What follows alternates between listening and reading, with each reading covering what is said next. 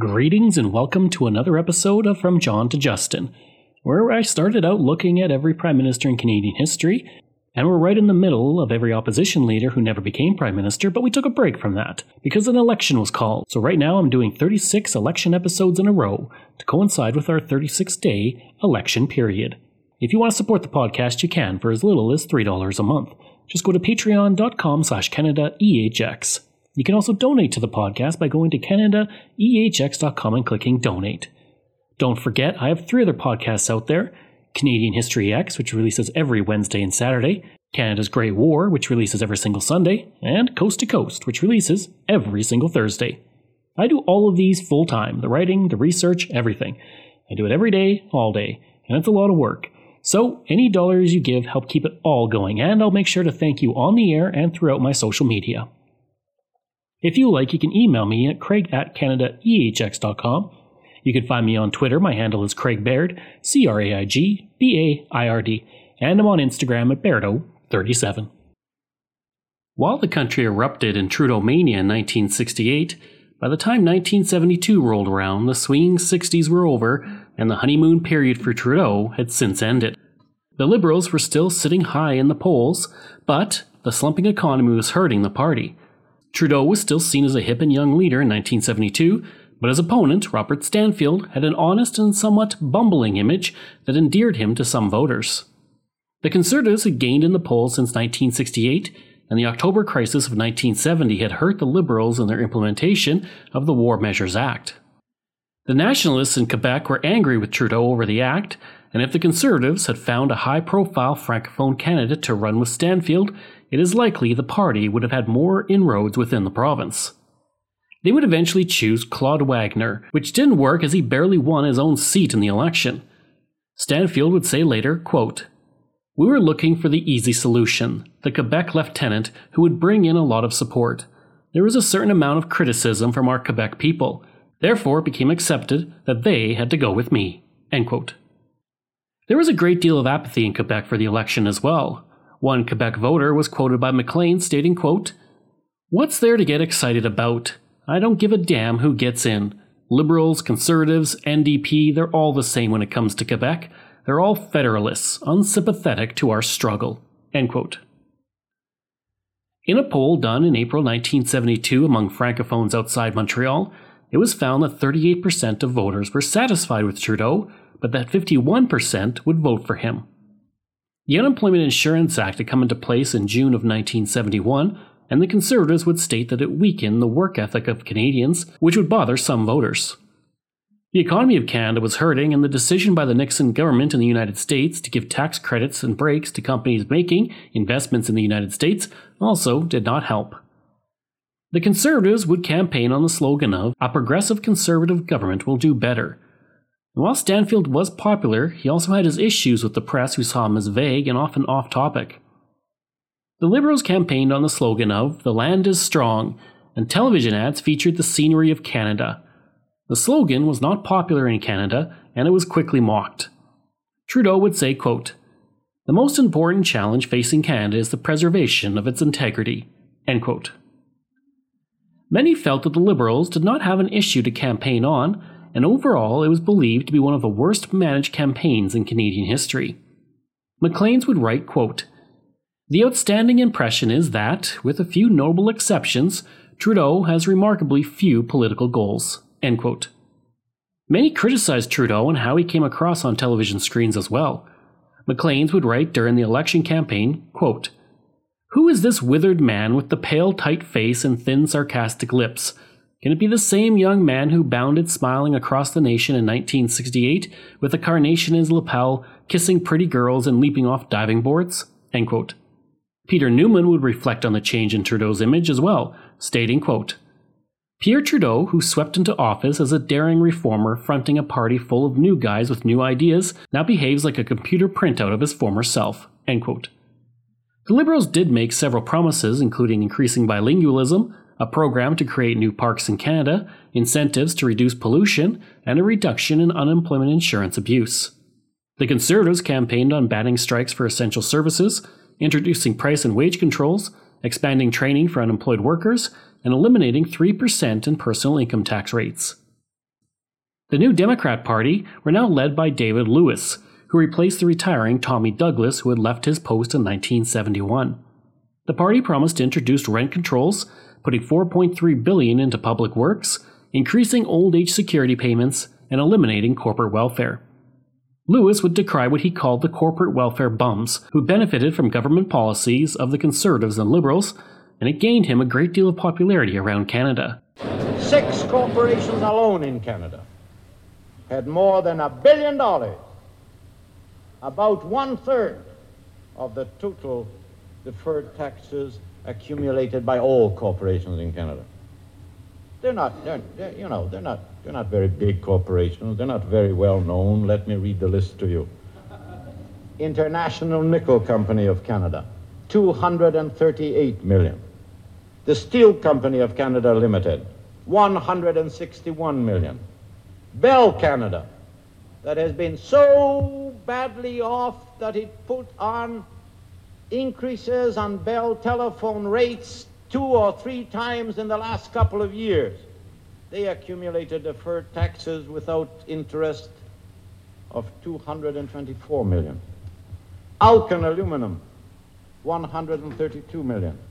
Dominion Foundries and Steel Limited, 104 million. That puny, impoverished organization, Imperial Oil, 100 and, 144 million. The platforms of the parties was summarized well by Peter Newman when he wrote, quote, Gamble on me that I can deal pragmatically with issues as they arise. End quote. The voting age had also been lowered to 18, which would now benefit the Liberals, as many young people still saw Trudeau as a preferred leader to the much older Stanfield. Among the 18 to 24 voting bloc, just under 50% preferred Trudeau to 15% by Stanfield. Across the country, popular figures such as John Turner would push the image of Trudeau as the still young leader of the nation.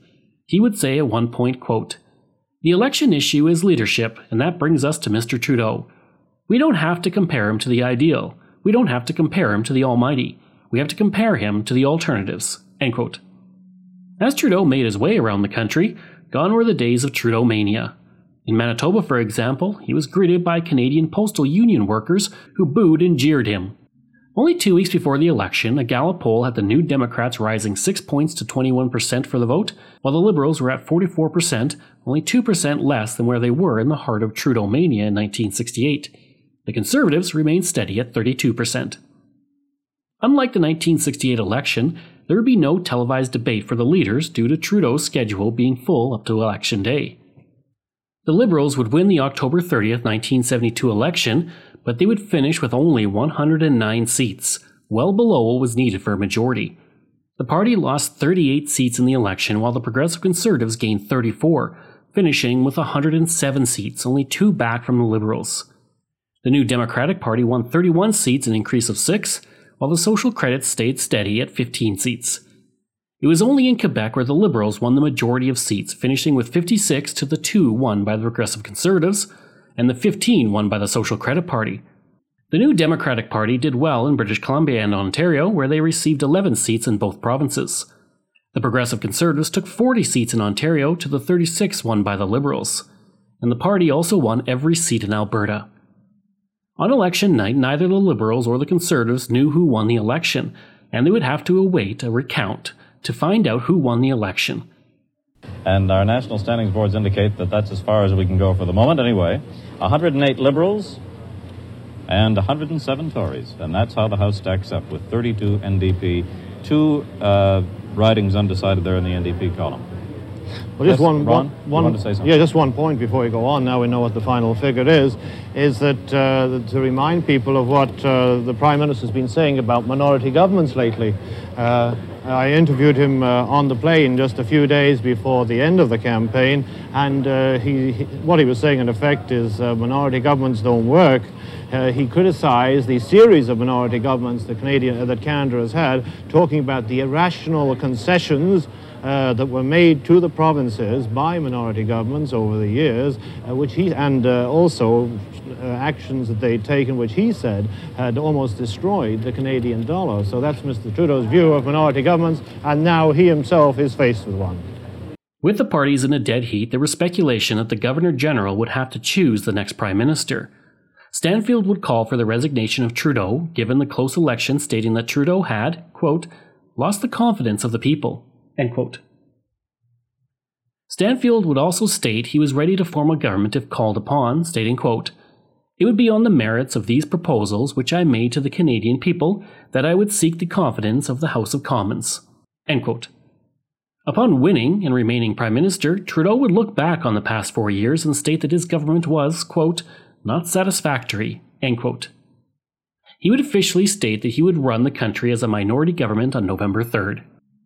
Okay, sir, we're asking people what they thought of the election results last night. Now, what do you think? Very, very pleased. I'm glad that son of a got a kick that Frenchman. He deserved it. Now, why do you feel that way? Because he's uh, been a, uh, very, very disappointing to me. I've been a liberal all my life. I certainly didn't vote for him this time. No, no. But I think a majority of people are big backlash against the Liberals Party. And enough, quite enough people like voted against the Liberals. I think that's all the election was, a vote against the Liberals. And I think that if they go to the polls again, I think we'll have a majority government and it'll be probably the Conservatives. Do you think it was something personal or more general issues that put people's backs up? I think it was mostly uh, unemployment. And uh, I think you'll see another uh, election in another six months. What do you think was responsible for the massive gains by the Conservatives? Well, uh, probably the Trudeau government just not doing anything for the average worker in the last in the last four and a half years. The, the bread and butter issues seem to be the ones that everyone is concerned about, and you know, fine foreign policy and rearmament and all this kind of thing uh, is very you know idealistic. But um, you know, if you haven't got a job or you can't feed your family, uh, this kind of thing's pretty important. My own personal feelings about the election, I think, can best be typified by the buttons I'm wearing. Happy face and the progressive conservative colours. I'm a former Liberal, thoroughly disgruntled with the Prime Minister. Did you vote Liberal? Miss, what was your reaction to uh, almost a photo finish last night? Well, it, as I said, it was just a disaster as far as I was concerned. He has a lot of courage to face up with all the difficulties that are around, and the, the whole world is in very troublesome way right now. And uh, maybe if he had better men working with him, it might hurt, it might help. An interesting note of this election was that in the previous 15 years, the government had elected five minority governments in 1957, 1962, 1963, 1965, and 1972.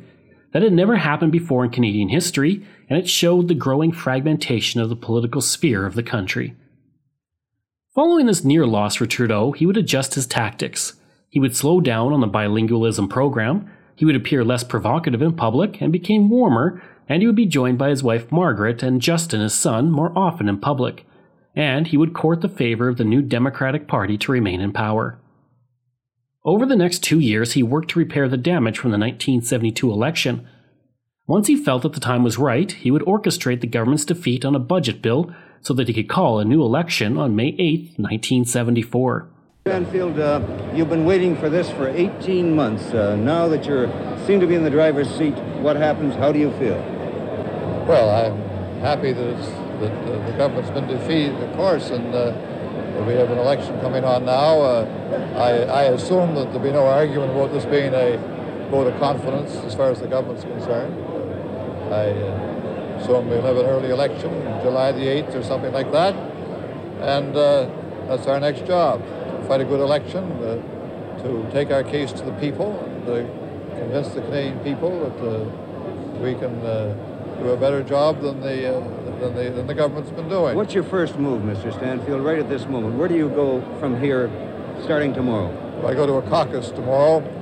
Our caucus will be meeting our campaign people to be briefed on, the, on our campaign. That's what I'll be doing first. Uh, Have you got a slogan yet, Mr. Stanfield? I can't. I can't tell you. Uh, I'm sure that there's been a good deal of work done on slogans, but. Uh... The party had also set up its own in-house advertising agency rather than relying on other companies. This time, the Liberals adjusted their campaign. Trudeau would campaign relentlessly around the country, and his wife, Margaret, was often with him. Trudeau would also campaign on the budget that had been defeated, stating, quote, it's there, it's in the bills, it's written. Plans, not dreams. These aren't campaign promises I'm giving you. They were written right there in the budget, and they voted against them. The addition of Margaret on the campaign trail had an immediate effect, and she was described as his secret weapon. She helped soften his aloof image and arrogant view, and she would praise him as a husband and father in several speeches. She would state, quote, I want to speak of him as a person, as a loving human being who has taught me, in the three years we've been married, and the few years before that, a lot about loving. End quote. Days when the Prime Minister may have regarded his family as a private matter divorced from politics are clearly over, and it's most extraordinary. Almost overnight, Mrs. Trudeau has changed from a rather retiring, aloof figure into a barnstorming asset to the Trudeau Express. Opposition parties may be aghast at this new phenomena in campaigns, but there's no doubt whatever her vote getting potential may be, she can draw the crowds. What's more, she's now going far beyond the role of admired bystander. In Vancouver, she launched into this speech of such fulsome praise for her husband that it may become some kind of landmark in national politics. A man who often he's thought of as being very arrogant. Well, in my years of marriage to him, I've never once seen him being arrogant. He's shy and he's modest and he's uh, he's very very kind. Uh, I, I, this is the first time I've been on the North Shore publicly since I've been married, and it's, it's really my very, very great pleasure to, to introduce to you a man who's, who's quite a beautiful guy. Well, after such an endorsement, it's not surprising perhaps the Prime Minister has chosen to make women's rights his first major theme. What is a little surprising for many people, however, is that this very private man and this very private family have taken a public love fest and mutual admiration society to unheard of heights in Canadian politics. Just how far they will go in this path is yet to be seen. Brian Stewart, CBC News, with the Prime Minister in Vancouver. The Trudeaus rented a nine car train that was called the Trudeau Express and spent four days in the campaign whistle stopping through the Maritimes in Quebec. Their son, Justin, remained at home, but Sasha was on the train with them.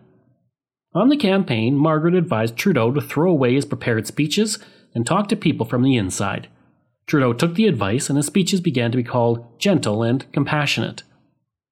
At the time, Margaret was the youngest ever wife of a prime minister and also the youngest woman at present married to any world leader. One person would remark, quote, She is so genuine, you can't stand it. End quote. Critics of Trudeau stated she was being exploited for her appeal to gain votes, which was not far from the truth. Many referred to Trudeau as Pierre the Jolly Populist of 1974, compared to Pierre the Pious Autocrat of 1972. The Conservatives, who had done so well the previous election, stumbled almost immediately on the 1974 campaign trail. Stanfield stated that inflation should be halted with a wage and price freeze, which Trudeau mocked with the phrase, Zap, you're frozen. This won him votes among many workers and new Democratic supporters who worried about wage controls. Of course, one year later, Trudeau would introduce his own wage and price control system, which would lead to the resignation of Finance Minister John Turner. Another issue for the Conservatives was that despite projections saying they would win a minority after the government fell, Stanfield could not name a single Tory policy for the upcoming election. Soon after, a photo op was bungled when a football was thrown to Stanfield, which he fumbled and dropped. The resulting photo caused ridicule across the country. Truth was, Stanfield had actually caught several passes before that, and those photos were taken, but the press chose to run the fumble instead. In fact, the media seemed to compete with each other to publish unflattering photos of Stanfield, who they saw as awkward. One photo showed him awkwardly wearing his trousers inside his cowboy boots, another photo showed him with a liberal sticker on his back. We were flying from the east and we landed in uh, North Bay to refuel on the Stanfield plane. And uh, a lot of us got out to exercise, just to stretch our legs. And uh, one of the uh, Stanfield's guys brought a football with him. And Stanfield was outside too, so I wanted to throw it around. I like sports, so I talked to Stanfield. I said, Sir, would you be uh, throwing the ball around? He said, I'm not sure. I might. So uh, off we went throwing the ball. Then I looked over and I saw Stanfield take his jacket off. So I grabbed my uh, Nikon motor drive with the 200 millimeter lens and fired off a roll of 36 of him throwing the ball, catching the ball, fumbling the ball, all that stuff. And the morning I woke up and sure enough, I see the Globe and Mail with a big picture of just the fumble of Stanfield, and they had slugged it a political fumble question mark. So I got on the bus and I sat there quietly, and Charles Lynch from Southam News got on and sat in front of me and turned around and said, uh, Doug, did you take that picture of Stanfield with the football? I said, Yes. He said, Trudeau just won the election. And when he said it, that meant something. In surveys done during the election, it was found that 48% had a positive view of the personality of Trudeau, while only 33% had the same of Stanfield. When it came to leadership and the style for Stanfield, it was 2 and 16% compared to 12 and 36% for Trudeau. The Conservatives would bring out John Diefenbaker to speak at various spots around the country due to his appeal to small town voters. It would prove to backfire when he stated in Prince Edward Island that he did not favor freezing wages until they catch up with prices. Diefenbaker would state, quote, In view of the fact prices are rising faster than wages, and month by month the gap is widening, wages should be allowed to rise on the same level as prices before a freeze of 60 to 90 days is brought in. The new Democratic Party was once again led by David Lewis, who stated that if there was a minority government, he would support Stanfield over Trudeau, which angered many new Democratic voters. Inflation was the key component of the election campaign, with many worrying about the cost of living outstripping wages as the economy stumbled. Days before the election, Trudeau would host a rally at Valley Stadium in Toronto, which was expected to be the biggest rally of the election campaign for him. Unfortunately, only half of the expected crowd showed up, far below a similar event in 1972 at Maple Leaf Gardens that brought in 18,000 people. A poll the day before the election by CBC found 34% of voters supported the Liberals, while 23% supported the Conservatives. On the July 8, 1974 election, the Liberals gained 32 seats, to finish with 141 and a majority government once again. The Progressive Conservatives fared much worse, losing 11 and finishing with 95. The New Democratic Party lost 15 seats, including the seat of their leader, Lewis, to finish with 16, while the Social Credit Party fell by 4. The Progressive Conservatives once again carried the West, taking the majority of seats in British Columbia, Saskatchewan, and Manitoba, and all of the seats in Alberta once again. In Ontario, the party collapsed, winning only 25 seats to the 55 won by the Liberals. In Quebec, the Liberals once again dominated with 60 seats, while the Conservatives finished with three.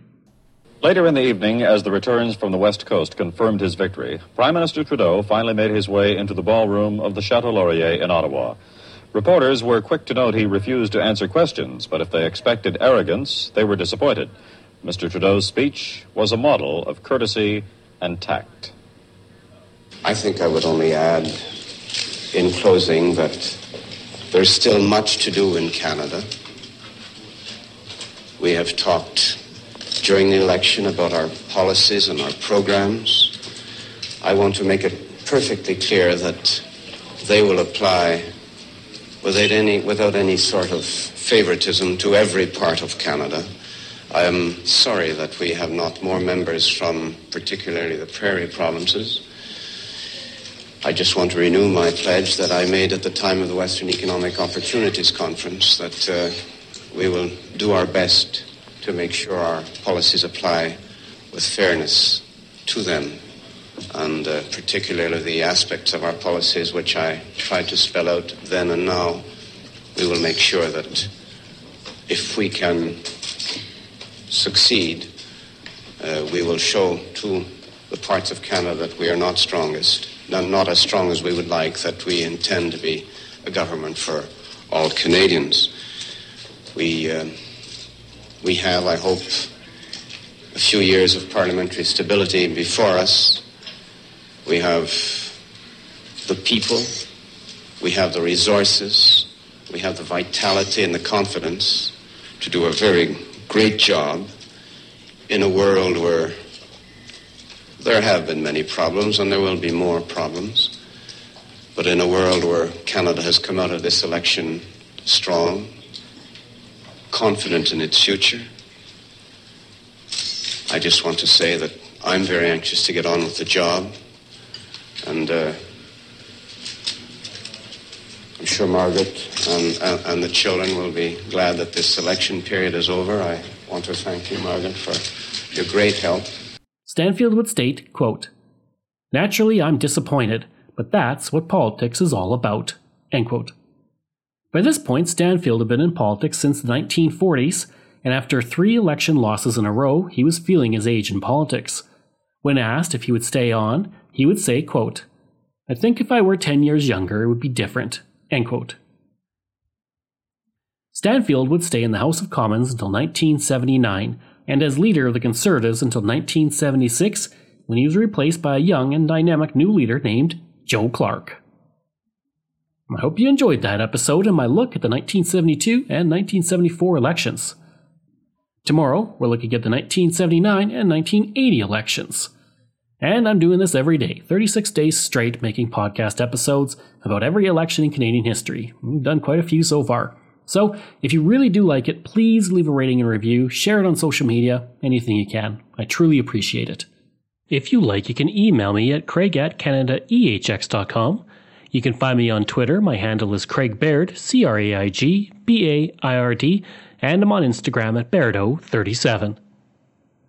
Again, if you like, you can support the podcast through Patreon. Just go to patreon.com slash CanadaEHX. You can support the podcast for as little as $3 a month. You can also donate to the podcast by going to CanadaEHX.com and clicking Donate. And I'd like to say thank you to all of my wonderful patrons, and if I mispronounce any names, I do apologize. Steve Pakin, Matthew Gartho, Lionel Romaine, Dr. Bob Turner, an anonymous patron that I truly do appreciate, Doug Campbell, Reg W., Deborah Carlson, Francis Helbling, Nick Zinri, Shannon Marshall, Clinton Martinez, Dimitri Chauve, Aaron O'Hara Myers, Robert Dunseith, Todd Casey, Catherine Roy, Luke Guess, JP Bear, Jason Hall, Phil Maynard, and Iris Gray. Information from Biography, Dynasties and Interludes, Wikipedia, Maclean's, Ottawa Citizen, and the National Post. Thanks. We'll see you again next time. Hi, it's Shauna, and I might be a bad parent because my kids think french fries are vegetables. Hey, it's Ryan, and I might be a bad parent because I went out for wings when my wife was in the hospital after giving birth. Johnny here. I might be a bad parent because in my house, the tooth fairy gives pocket change. But we're not alone. Len emailed us and said his six year old daughter's Tarzan moment going from love seat to La-Z-Boy by curtains made him more proud than any dance recital. and Andy left his two year old at the rink. All right, guys, I'm sure we're not alone. Like Andy's kid. For stories and confessions like this, make sure you check out our podcast. It's called Bad Parents, and it's available wherever you get your podcasts. I left a glove at the rink.